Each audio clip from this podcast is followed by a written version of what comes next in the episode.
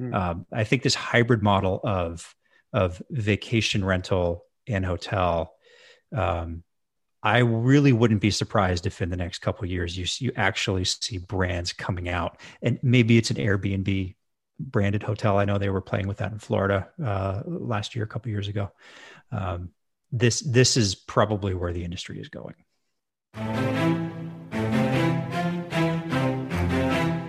What's up, everybody? My name is Mike Sjogren here with my co host, Emmanuel Pani. We're part of a group of specialized real estate investors you've probably never heard of. We didn't start with deep pockets or wealthy families, and we don't rely on 401ks, mutual funds, or traditional real estate investing. In fact, many of us don't even own the properties that fund our freedom. If you ask the money experts out there, they'd say what we do is impossible, yet it's happening every single day. It's happening through a new niche called short term rentals. We are Short Term Rental Nation, and these are our secrets. Going on, STR Nation? Welcome back to another episode of the Short Term Rental Secrets Podcast. I am your host, Mike Sjogren, here with my main man and brother from another mother, Mr. Emmanuel Pani. What's going on, E? Mikey, Mike. Everything is great, man. The real estate market is wilding right now. Wilding. Like, I got two offer, offers accepting two different places since we recorded our podcast this morning.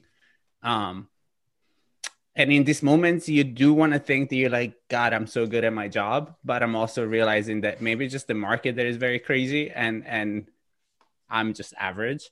Um, but nonetheless i'm super stoked very grateful for it. Um, we have so many people coming over to the house tomorrow. Um, so i'm making bread and the usual italian immigrant kind of things that you expect an italian to do. So making bread making tomato sauce and all the good stuff.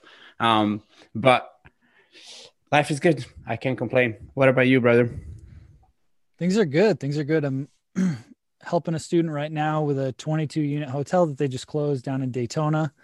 Um, Kristen's doing all the designs for them, getting all those orders in. I'm helping them start thinking about the systems and getting all that stuff rolling and the timeline for completing renovations to when they're going to roll out certain rooms and getting all that stuff squared away more from an operational standpoint. So it's exciting. It's their first hotel. They're uh, excited and nervous at the same time, but uh, it's a great location and uh, looking forward to seeing what the finished product looks like. So, yeah, and I'm sure, and I'm sure you'll probably get some more ideas as to how to organize and set up everything after we're done with this podcast with Adam.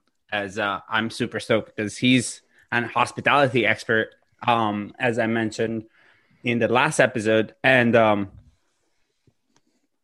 it's exciting to see hospitality experts now coming and talking about Airbnb um, because, as as we you all know, I've been doing this for so long.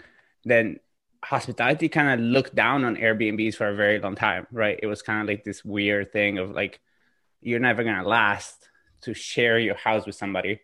Um, so now I'm very very excited uh, to have Adam come on um, and I'll let you read his bio, but it's it's exciting. Yeah, I'm I'm getting my pen and paper out to take some notes today. So today we have, as E mentioned, a very special guest, Adam Knight. Uh, Adam is the principal at Knowing Hospitality. They're a full service hotel management company, and he is the host of the Proven Principles podcast.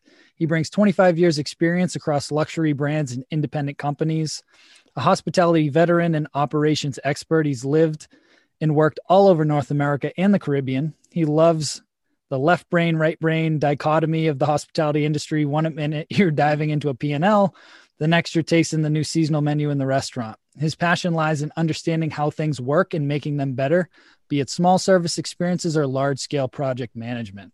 So without further ado, Adam, welcome to the podcast. Hey, thanks for having me. It's great to be here.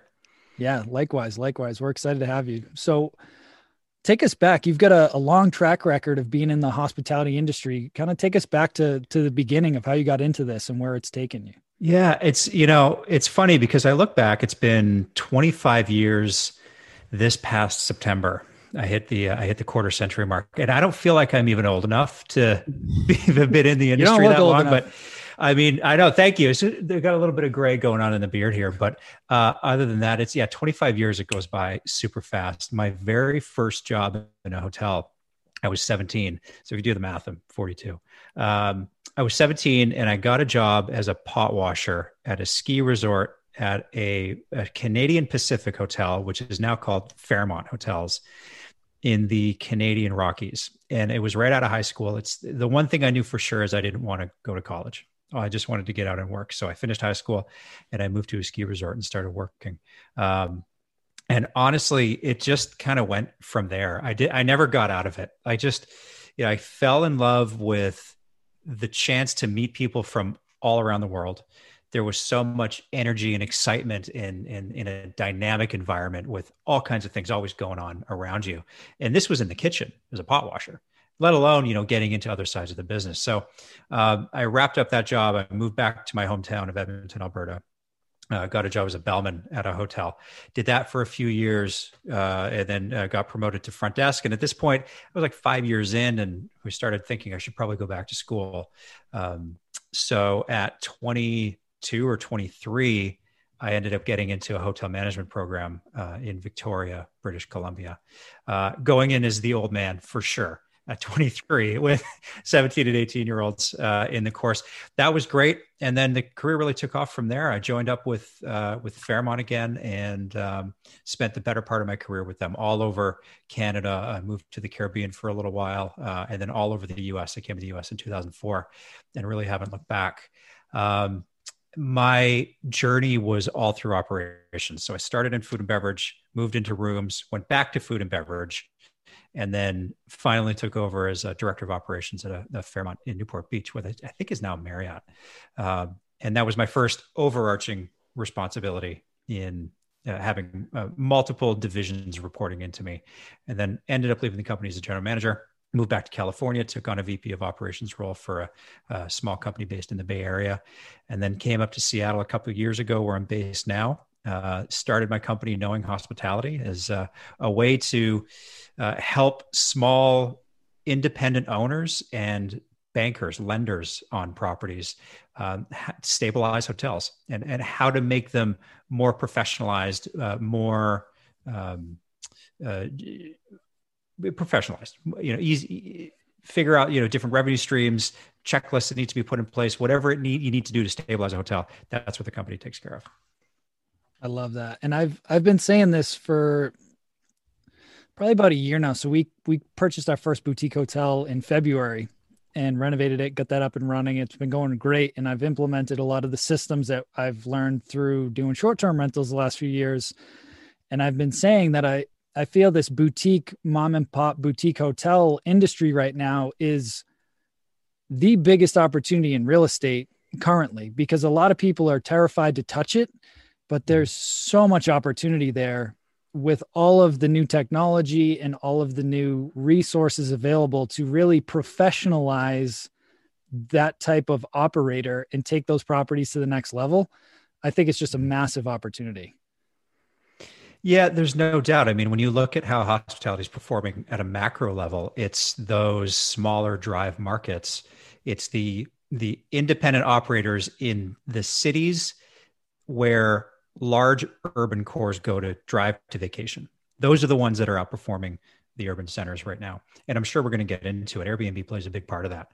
Um, you know, those those vacation rentals are even outperforming that segment of hospitality. So there's uh, there's a lot of opportunity. Mm. Yeah, and um, I love I love because I, I I see myself in how your background went right from doing all the back of the house and then moving to management. My my background was very much very similar, um, but very different at the same time. So from what you see now, and we kind of touched on real quick now with this the small mom and pop hotels. But before we talk about overall the hospitality, what do you think 2021? What's the outlook from your side of the fence, from from both a hospitality in general, like including restaurants and everything else, and then what do you see um, the hotel industry doing? I know we talked briefly about it on your podcast that you mentioned, if I remember correctly, and quote, it's going to be an absolute bloodbath in 2021 and that's what you said. So i'm like oh yeah i'm gonna remember about this and see exactly what he means um, when it comes to our side. Yeah uh, it sounds so dire uh, when you when you repeat my words back to me. Um, but but it's you know it's true. I think look nobody really knows what's going to happen next year in the space there's a lot of inputs and a lot of things at play. And just at a high level, to think about kind of why it's so difficult to get visibility on this. The first thing is that in the hotel business, the type of guest staying in a hotel is very seasonal. And so if you break down the type of travelers, again, at a macro level, you've got leisure travelers, you've got group travelers, and you've got business travelers. And all of those people fill in the holes in a hotel at different times of the year. And they, you know, you'll have more business travelers than leisure travelers, more group travelers than business travelers. And that sort of goes through the year like this. Um, so what we ended up seeing at the end of the summer was that after all the leisure travel dried up, right? Because that usually happens right around Labor Day. Everyone goes back to school. That is usually picked up by group and business travel. And that carries you through into the holiday season when leisure travel picks up again and the business travel tends to drop off. And then you get into the first part of the new year, group travel starts to pick up again. You start seeing the conventions and the conferences happening in some of the big cities. And then that launches you into the rest of the year with, you know, your leisure travel again through late spring and into summer. Well, business and group isn't really traveling right now, uh, and leisure is obviously depressed. And there's no depressed meaning demand and travel's depressed, not people are depressed. Um, there's no indication that any of those segments are going to come back in any appreciable numbers anytime soon. And if you look at the, there's a company called uh, Smith Travel Research, STR, STAR, and they put out uh, weekly figures for every market um, it is a it's a big data collection subscription service that many many hotels belong to. But you can just go to their website and see how the country is performing at a high level.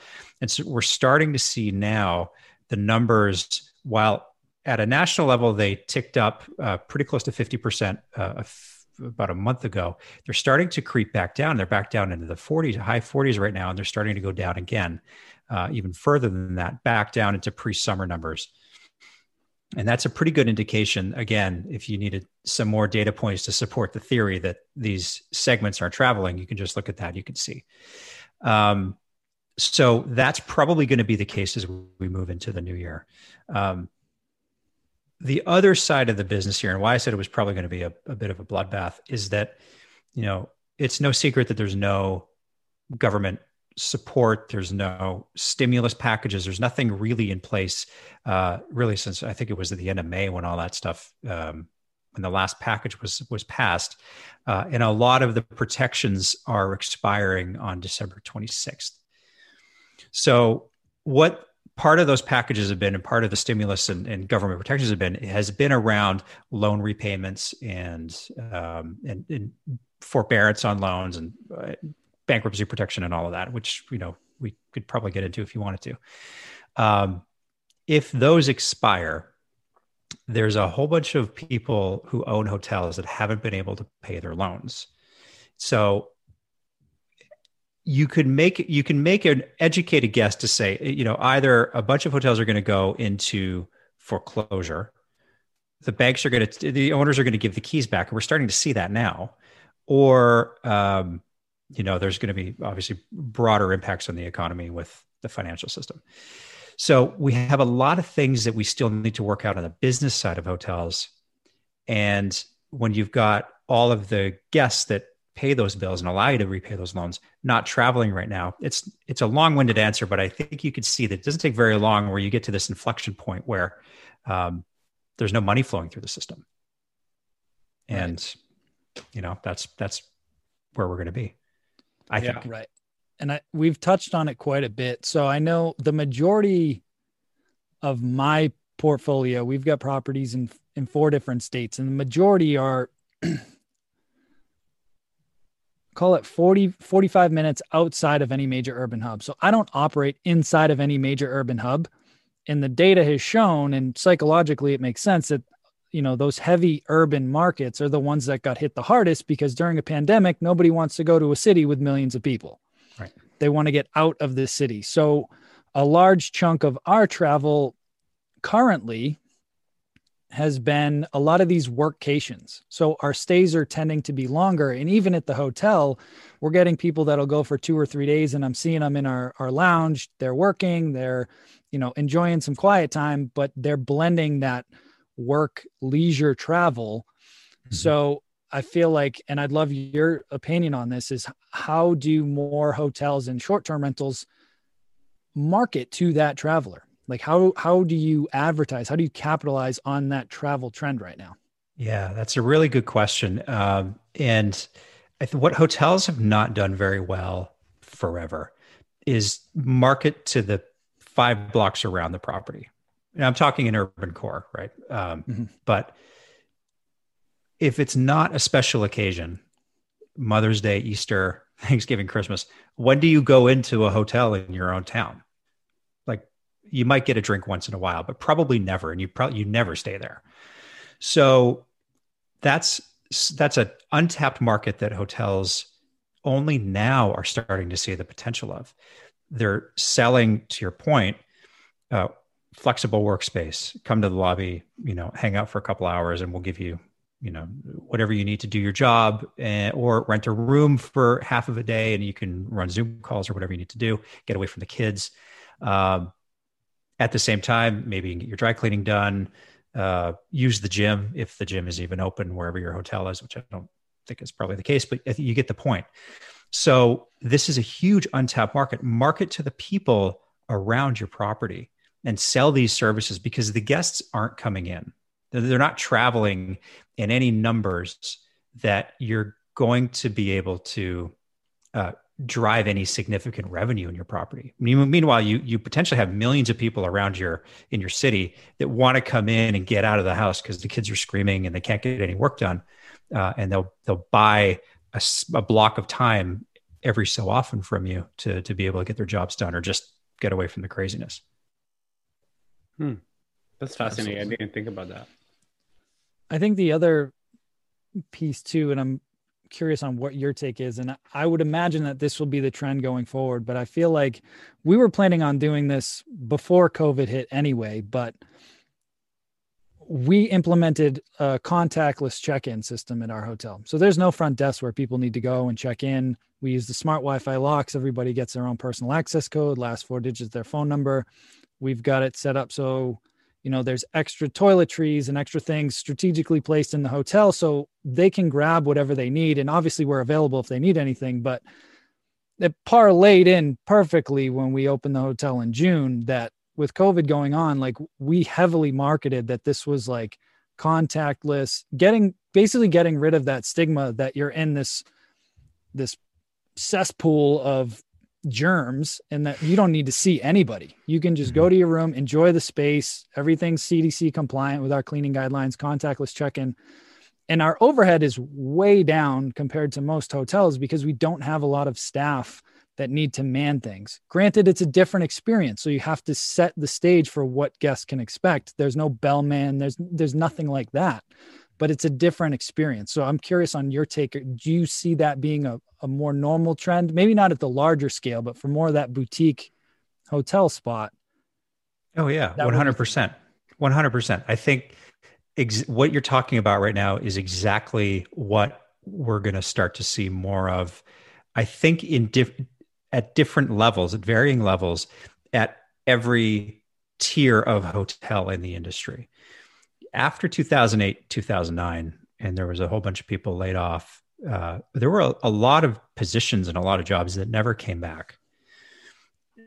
It's absolutely going to be the same thing here. Once we figure out how to meet the needs of the guest and not have a, a negative, not have them have a negative experience or have negative reviews come back on the property, um, and you know, be able to lower costs and in, in, either you know keep profitability flat or you know bring more money to the bottom line. As soon as we figure out that inflection point that's going to be the place that everybody runs to. Hmm. um, i think this hybrid model of of vacation rental and hotel um, i really wouldn't be surprised if in the next couple years you you actually see brands coming out. And maybe it's an airbnb branded hotel. I know they were playing with that in Florida uh, last year, a couple years ago. Um, this this is probably where the industry is going, hmm. and it may carve out a whole new segment of hotels at the same time. You know, we'll yeah, we'll, yeah. we'll see. You know, the other side of it is you know so many hotel companies operate on the franchise model now, and if if an owner if somebody who wants to get a franchise that that is potentially brings higher profit, but you also get the benefit of being part of a larger organization, and you have you have the Holiday Inn Express flag on your building or the whatever flag on your building, but you can have a stripped down offering for your guests where they don't feel like they're missing anything, or that's the whole point of the brand is that it's a more stripped down experience for them, and the the price is priced accordingly. Um, that could be huge. I might be giving Marriott an idea right now. I don't know. giving me some ideas, I'll tell you that. That's awesome. So, in your experience, it sounds like you you focused your call it consulting business primarily on that independent operator.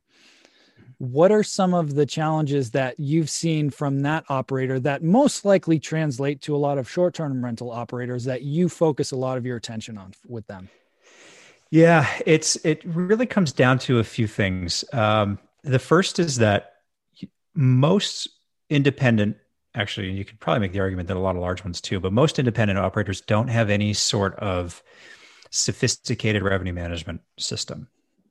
So, you know, they don't they don't know what they're there's either no tool or system in place and you know we all know the big guys that do revenue management duettos and, and of that of the world uh, so there's nothing like that in place there's no real understanding of what's going on in the market. Who are their competitors? What are the demand drivers to the location?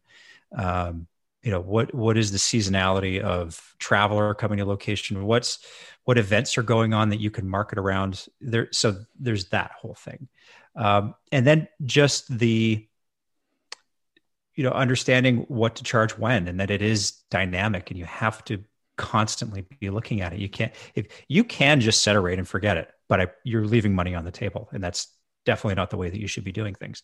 So that's the first one. That's the big one. The second one is you know in tandem to that is is a marketing plan. And again many just they don't know where to spend the money.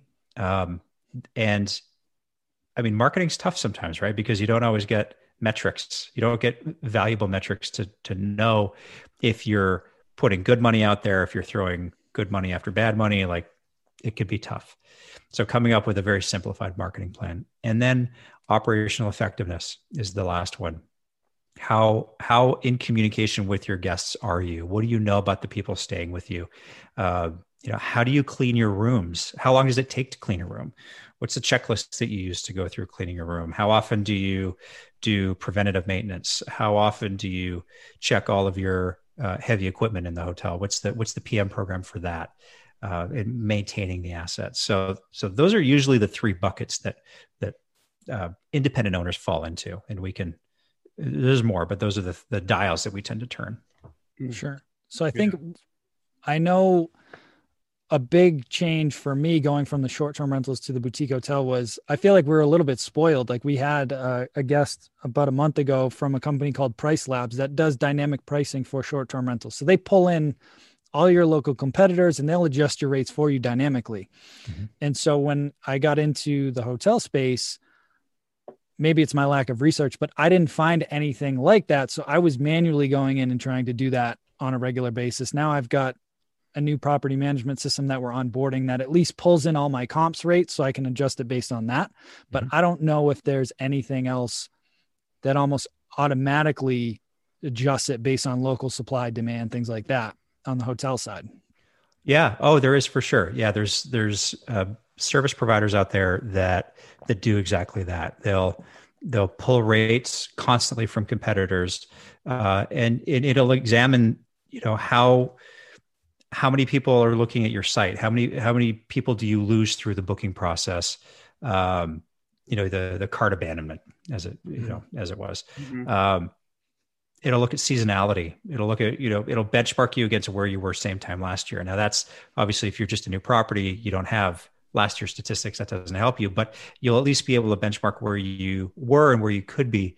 And then when you throw in all of the other demand drivers for a location, you'll be, it, it'll give you recommendations on where it thinks you should be. It also rate shops your competitors. So you know where they're at. Um, which is, just to make sure that you're priced appropriately. Yeah. So what has been kind of like a theme for us lately that we've seen is is how much of bringing hospitality into the Airbnb business and really like all the value because once we remove the overlays of hospitality obviously if you're a hilton you probably have a lot of check and balances in place right? That make your system is a little bit probably heavier. But if you're one of our guys let's say somebody like me or like mike that you have a small place like 20 30 40 units there's so much learning that can happen by you just analyzing how hotels kind of do it and then replicating it Mm-hmm. Um, so if we have one of those guys listening right now, what do you think is one of the biggest things, but yet the easiest thing that people could implement for their Airbnb business from the hospitality side? We talked about this now with the pricing. Mm-hmm. Um, what else could be a low hanging fruit that will make a big difference? The the mindset that people need to get into is that to understand that you you sell experiences. You don't see when you buy something from most other organizations, you have a thing to take with you, right? So you can say, I put $20 and I bought this thing. We don't we don't sell anything else other than a stay. And you can't take that with you. You just take the memories and the feeling of that experience with you. Mm-hmm. So and that could be really hard to get your head around because that experience on one day could be $100 and that experience the next day could be $200 and nothing materially changed about the experience right? You're just pricing it based off of demand. So what some of the best hotels do is they have a very good understanding throughout the entire business that you have to stay in touch with all of your guests. You have to know obviously who's coming and who's going what why they're there ideally if you can get that information. But you know the best hotels now are doing outreach before the guests arrive through text message or email understanding what that person needs while they're there what some of their likes and dislikes are or just flat out welcoming them to the hotel and opening that line of communication especially through text which is believe it or not now starting to become big in the hotel space. We're, uh, about a decade behind the curve there. But um, opening up those lines of communication to say if you need anything before you get in while you're here this is who you should contact. I'm adam i'm whoever. Um, what time are you going to be here? We can have your room ready to go.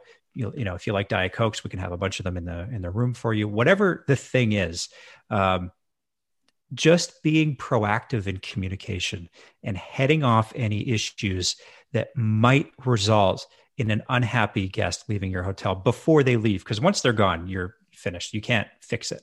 You have to get it while they're on property. So if you can know as much about them as possible before they arrive, anticipate any potential issues while they're there and fix them before they leave, you're going to do 80% of the work. Mm, makes, yeah. That makes I love sense. That. Yeah.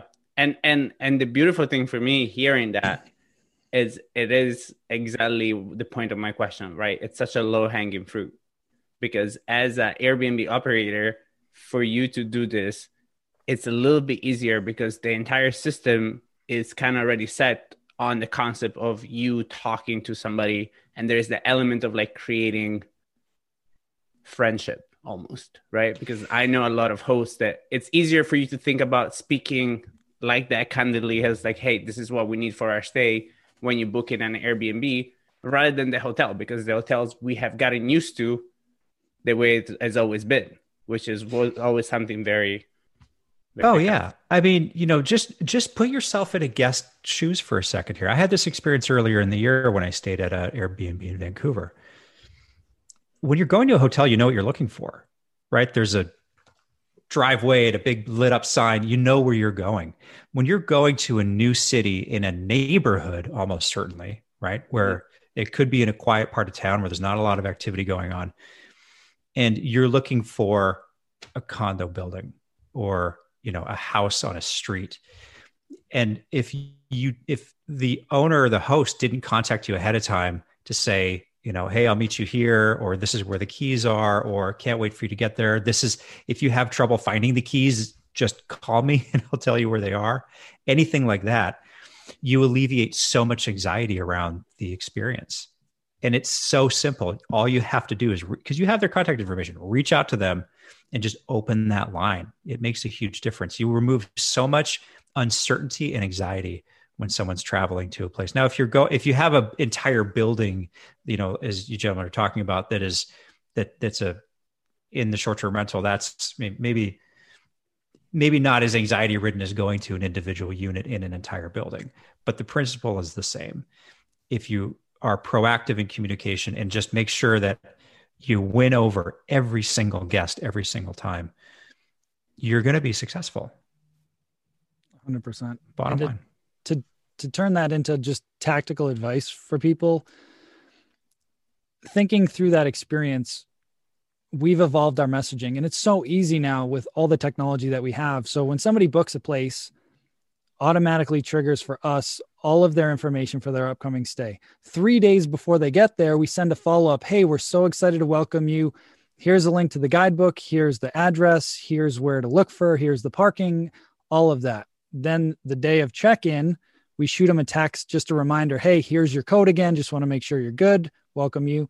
Four hours after check in, Hey, how are you settling in? Is everything up to, you know, we want to give you a five star experience. So if there's an issue, we're going to know about it immediately after check in and we can address it. And to Adam's point, not wait until they check out. And then they're like, that was terrible. You guys missed this, this, and this. So just over communicating, like, we want you to have an amazing stay. I'm here for you. Like, just let me know if there's an issue.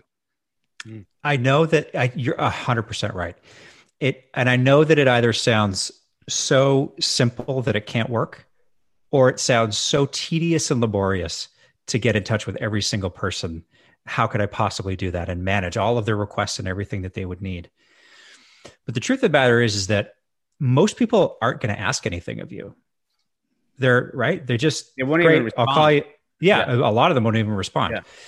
Yeah. Um, so you know, if you set it up to your point, if you're automated about it and you don't actually have to do a lot of work um, in sending out 40 individual emails or texts, um, it's very simple to manage and you can be sure that you're winning over people and basic and, and really creating raving fans one person at a time yeah and and and the other thing that mike kind of said as he was talking about all the all the messages that i don't want to kind of fall through the track um, through the cracks um it is a huge opportunity for you to put in the back of their mind what you're looking for right because also as a host what you're looking for is for them to leave a five star review when they leave, right? So you can put that in your messages over and over so that they make sure what the expectation is, what you're trying to accomplish, and then vice versa, what the expectation is that if we are able to give you that five star review, it will mean the world to us to leave it here.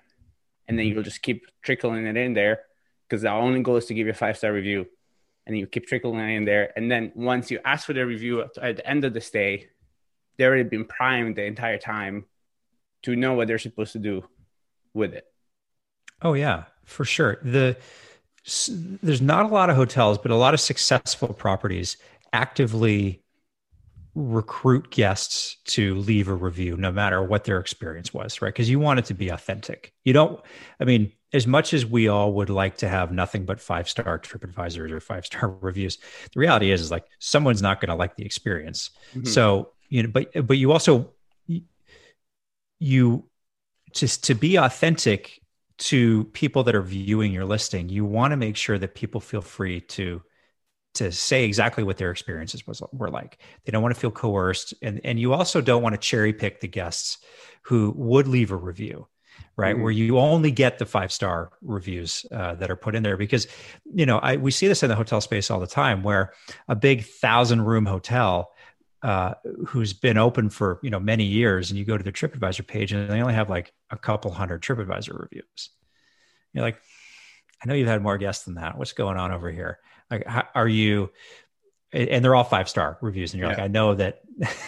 I know Maybe that, that you're not asking for them, or or you're just asking. Yeah, it seems inauthentic, right? It doesn't seem genuine. So you know, I guess I don't know what my point is in saying that, but I, you know, recruit them, no.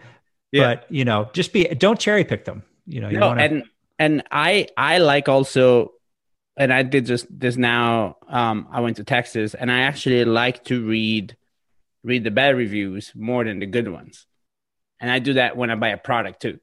Right. And it's really understanding what what where is the merit? Like, is there any merit, or is the guy or the girl just not happy with their life and they're just trying to destroy the place, right? And you can tell, right? When you read Yeah. a review, Oh, you know what you're absolutely. reading. And other people do too, for yeah, sure. exactly. So there's no need to be scared of it, but as long as again you can really mitigate the situation by how you respond to it. And I have a ton of times problems, and then people say there were problems, but the way that they're handled it made all the difference, which is the most important couple of words that you can have, because that's all mm-hmm. people care about. People want to know if I get there and something is going on, is there a person to talk to? Yeah. Which is the one thing that hotels have over Airbnbs, right? That there is always there is the infrastructure of I can call the reception, I can call so and so, and somebody will be here and fix it now. Exactly. But if we can address that on our side as well, and that's all goes back to Mike and Adam's superpower is like how good are you creating your operations and and really knowing when something goes wrong, how do you fix it? That's right. Sorry, Mike, you're saying something. No, I was I was going to echo what you said. I I I feel like the the negative reviews are the best opportunity to win more bookings because the way you respond to them never respond if you're angry first off take a minute but if you respond the right way and appreciate the feedback to your point people can tell when somebody's just angry and they're writing a bad review.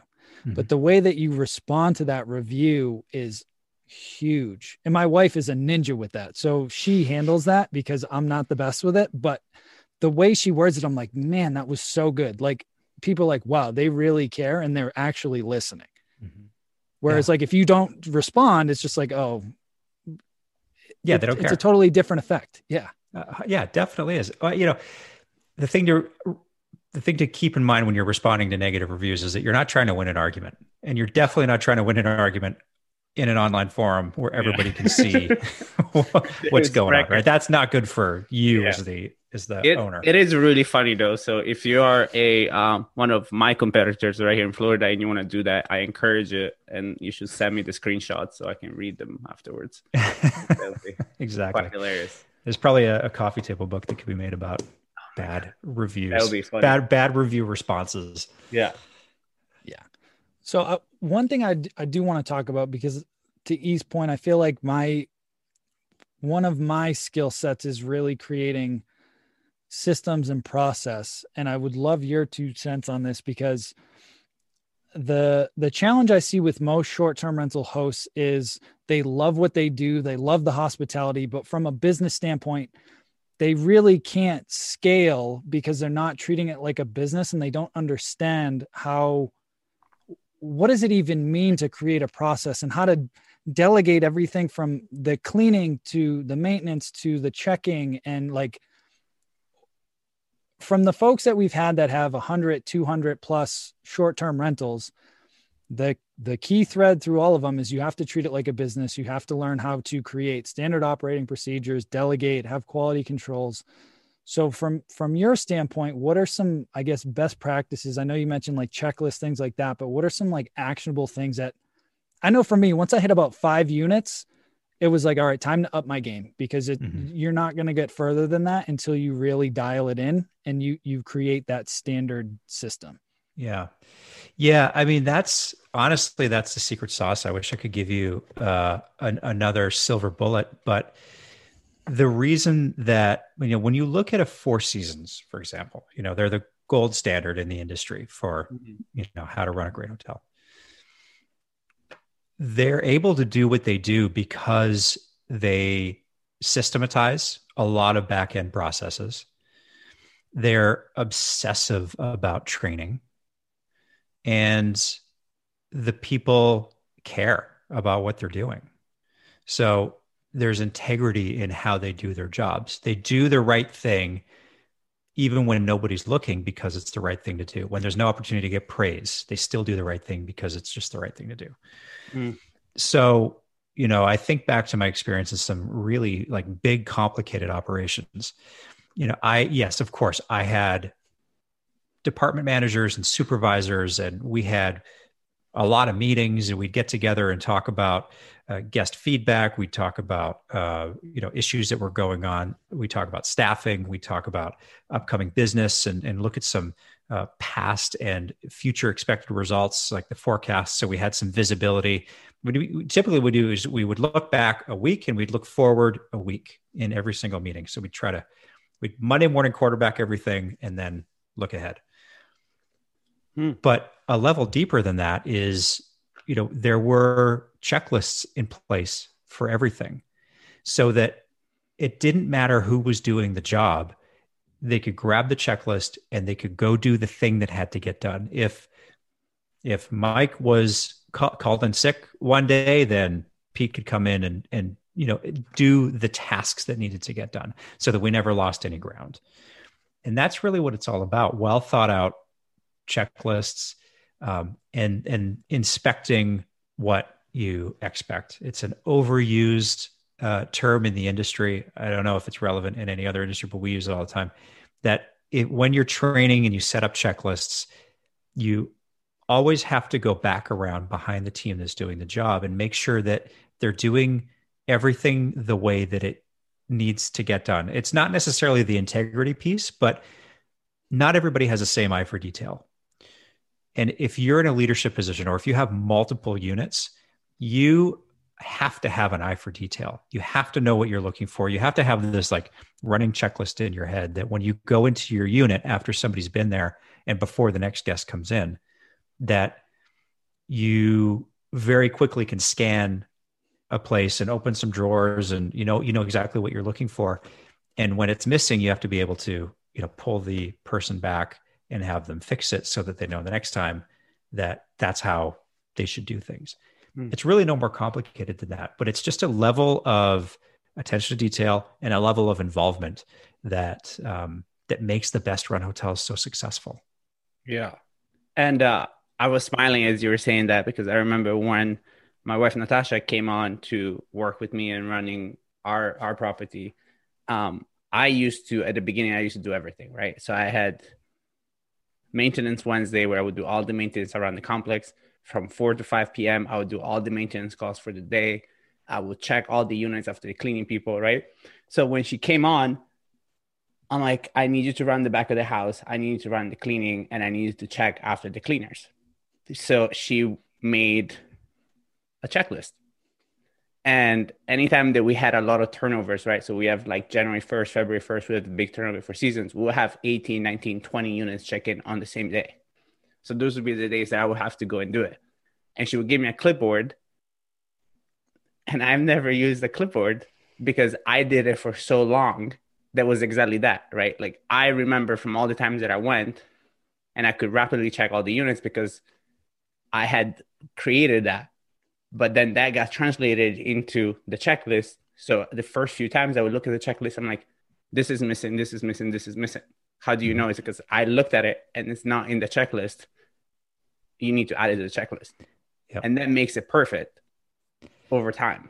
Yeah, and it lets it keeps you on task when you're busy too, right? Because when you're busy and you just have a whole bunch of things to do, you will skip over so many things because yeah. you need to get all these yeah. other things done. Or you just or you're just a human, right? Like there's also the reality that sometimes my cleaning girl that is absolutely amazing has things on her mind. So exactly. if she doesn't have a checklist that is actually a visible thing of this is what I need to remember, mm-hmm. she's just having a day. Like she's she's like a lot of us do, right? Yeah. Yeah. And you know, to your point about maintenance day and doing all the tickets, the person doing the cleaning they have to have an eye for that for a little a level of detail about what's broken what doesn't look right you know. Wh- who's t- who's taking care of the the grout in the bathroom right? So are it is are you doing deep cleaning once a week or you know do you have a, a different thing that gets deep cleaned every single day so that at the end of a week you know that everything has been done mm. in the unit? So you know you always have to be thinking a level deeper how do i make it easier for the people to do their jobs but still hit the level of of of detail in the work that they're doing because it ultimately affects the guest experience yeah and what processes are lacking or the other side of that coin is sometimes we put processes in place that make it harder for people to do their jobs. Yeah. So, I so I'm not for them to report it to. I'm not advocating process a checklist overall. I'm just advocating smart thinking through how people do their work to make it most effective. And checklists are, are the way that most do that. Yeah. And if I if I think about because I actually just updated a module in my course for this because a bunch of my students are at that point now.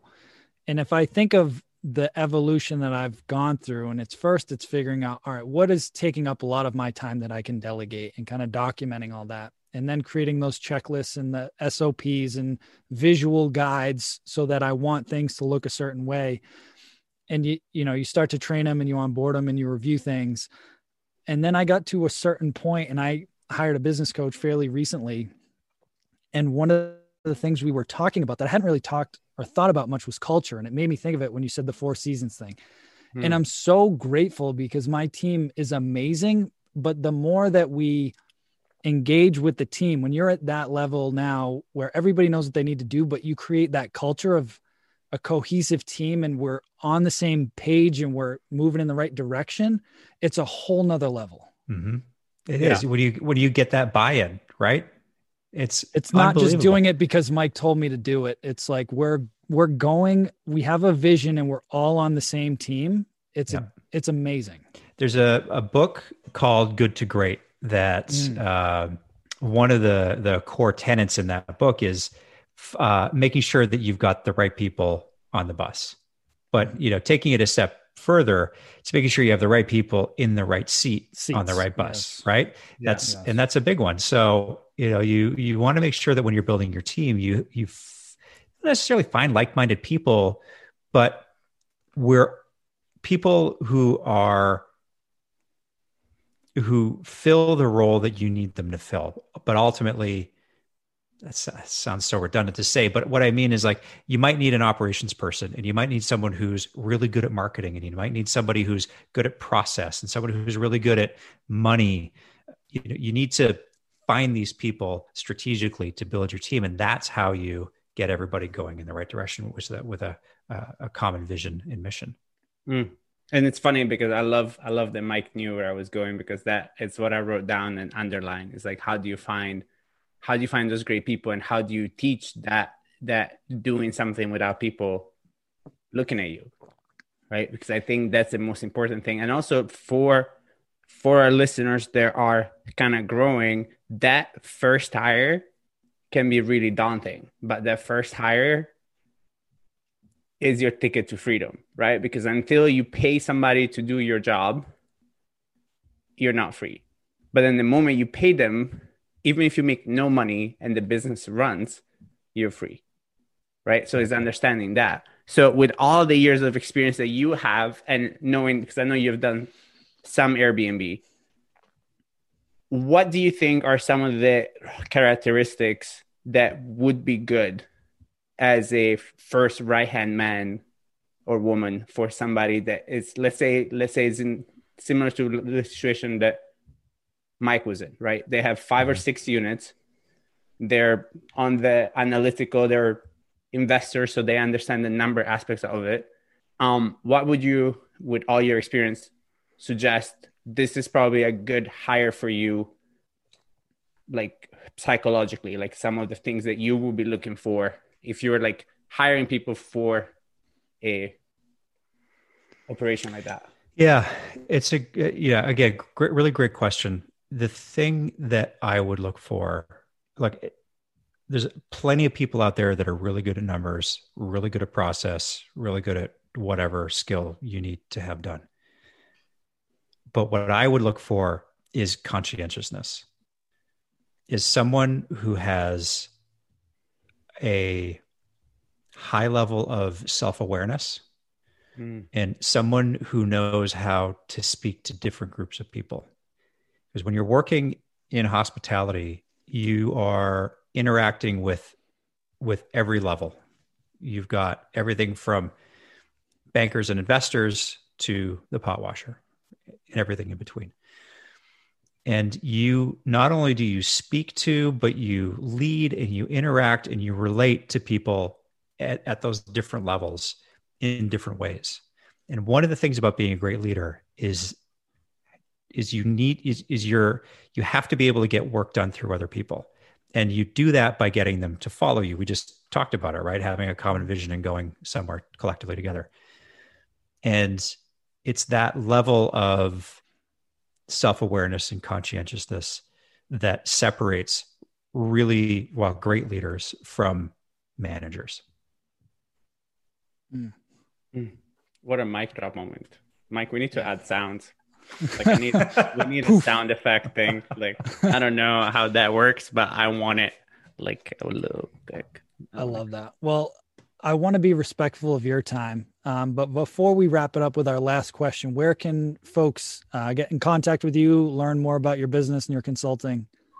Yeah, it, my uh, the company's website is knowinghospitality.com. So you can learn everything about the company, everything we're doing. The podcast lives there.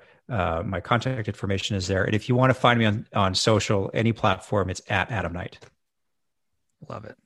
So, the last question that we ask all of our guests, and we've talked a lot about this, but maybe if there's something that we've missed, I'd love your two cents on this is what is your number one secret to success with short term rentals or hospitality? Ooh, um, wow. Uh, Okay, not to wave, uh, waver too much on an answer here. You know, I would say, ooh, man, you stumped me a little bit there. I, am glad I would say, I glad I didn't tell you earlier because you would have hauled out some of the good stuff that you gave us. I know, I know. I'm tapped out. I have no yeah. other tidbits.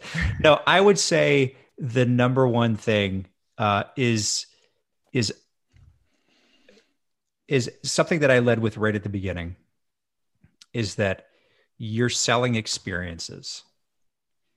So, how do you want people feeling when they leave your hotel or your vacation rental? And as soon as you could get into that mindset, it completely changes how you interact with the business and how you interact with your guests. Mm, not a mic I love Adam, it. Well, this has been incredible, Adam. I really appreciate you taking the time to record this the day before Thanksgiving at five o'clock at night. Uh, this was so packed with goodness. I am super grateful for you and um, truly, truly appreciate you coming on. I'm always happy to. Thanks so much for inviting me. It's great to talk to everybody, and uh, I hope you guys have a great Thanksgiving.